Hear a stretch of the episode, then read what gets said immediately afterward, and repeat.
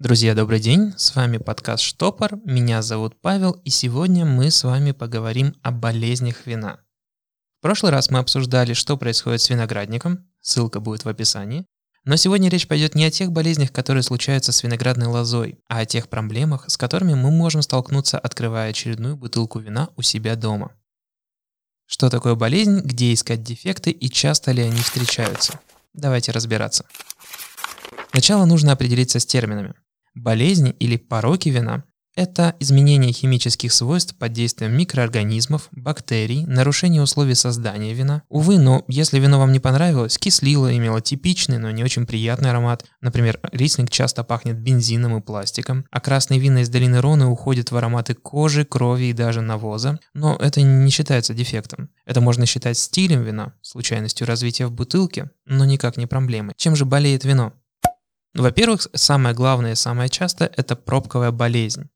По статистике, 3-4% вина ежегодно становятся безнадежно испорченными. Когда вы открываете бутылку вина с настоящей дубовой пробкой и чувствуете влажный запах подвала, кто-то говорит, что это запах собачьей шерсти, мне напоминает больше остывшую влажную баню, это не показатель выдержки вина в том самом подвале. В бутылке образовалась пробковая болезнь или корк. В самой пробке появилось соединение трихлоранизол, которое не позволяет нам ощутить от вина какие-либо ароматы. А так как ароматы и вкусы в вине очень тесно связаны, единственное, что мы получим от такой бутылки, это горечь, танины и резкий вкус алкоголя. Увы, такое вино придется только вылить. Даже в кулинарии оно будет портить все, к чему прикоснется. Лекарство не найдено, но можно избежать проблем. Переходите на вина с винтовой, силиконовой или стеклянной пробкой. Не стоит думать, что под такой пробкой находятся только дешевые вина. Иногда там бывают очень и очень интересные экземпляры. Оксидация или окисление. Если белое вино стало горчично-желтым, а красное по цвету ближе к кирпичам и засохшей крови, если в аромате вы чувствуете спертость, закрытость, моченые яблоки, солому и горечь грецкого ореха, ваше вино окислилось. В уксус оно не превратилось, Пить можно, но из-за больших пор в натуральной пробке или разгерметизации винта в бутылку поступило слишком много кислорода. Такая же судьба ожидает открытое вино, которое очень долго ждет, чтобы его выпили, больше 4-5 дней. И неважно, хранилось ли оно на столе в комнате или в специализированном винном холодильнике. Чаще всего окисление – это проблема, но есть даже некоторые вина, которые стремятся к таким ароматам, например, сухой херес категории фино или желтое вино. Такие вина проходят часть выдержки при доступе к кислороду ради этих оттенков. Что делать с такой бутылкой? Ну, тут есть два варианта. Либо пытаться найти удовольствие и в таком аромате, кто знает, вдруг у вас получится, либо приготовить ризотто. Рецепт мы оставим в описании этого эпизода.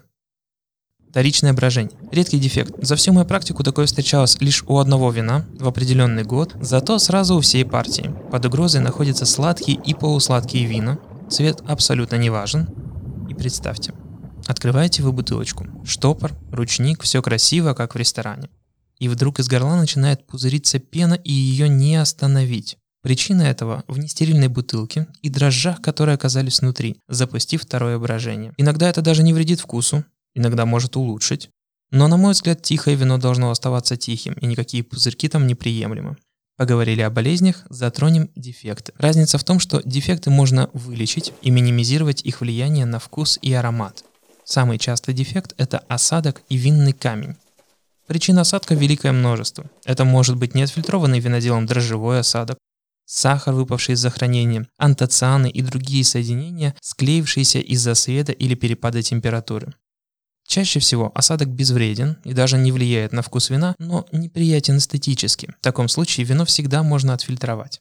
Винный камень – тот же осадок, скапливающийся на внутренней стороне пробки, как маленькие прозрачные кристаллы. Вы можете их даже попробовать, на вкус они немного кисленькие. Редукция и сера. Иногда винодел заливает в бутылки напиток с потенциалом на выдержку слишком рано. Часть процессов не завершилась, доступ к кислороду закрыт, тогда происходит редукция появляются ароматы вареной или квашеной капусты. Не очень приятно, но не опасно. С серой похожая история. Во всех винах есть диоксид серы, максимально безопасный консервант, который продлевает жизнь напитка в десятки раз. Не стоит его пугаться, его стали использовать с 15 века, уже есть официальные документы. Поэтому, если бы он как-то на нас влиял, то мы бы это уже почувствовали. Если винодел перестарался с окуриванием емкостей, то аромат серы, спичечной головки мы ощутим в вине. В обоих случаях рецепт очень прост. Дать вину подышать, не стесняться взбалтывать или аэрировать вино в бокале или использовать декантер, если таковой имеется. Еще один спорный момент, о котором виноделы, как производители, так и виноградари, до сих пор не, договорились. Бретономицес это отдельная колония грибков, способная сбраживать виноградный сок, но дающая при этом ароматы скотного двора. Специально их никто не добавляет, но частенько они оказываются в вине, когда винодел работает с дикими дрожжами, теми, что обитают на винограднике.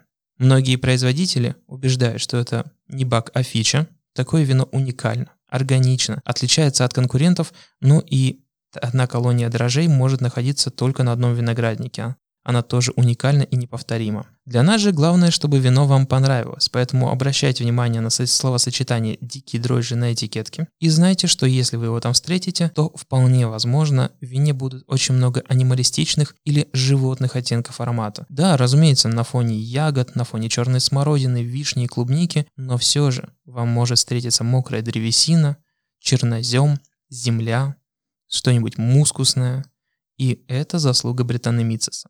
Давайте повторим все сложные слова напоследок. Корк, пробковая болезнь – это порча натуральной пробки в бутылке вина. Оксидация или окисление – это пересыщение вина кислородом. Винный камень – кристаллическое образование на пробке вина. Ручник – так называют полотенце, которым используется для того, чтобы вытирать горлышко вина при наливании в ресторанах. Бретанемицис или бред – колония грибков, дающая ароматы скотного двора при сбраживании. С вами был подкаст «Штопор». Меня зовут Павел. И помните, жизнь слишком хороша, чтобы пить плохое вино. Выбирайте только качественное и избегайте болезней и дефектов.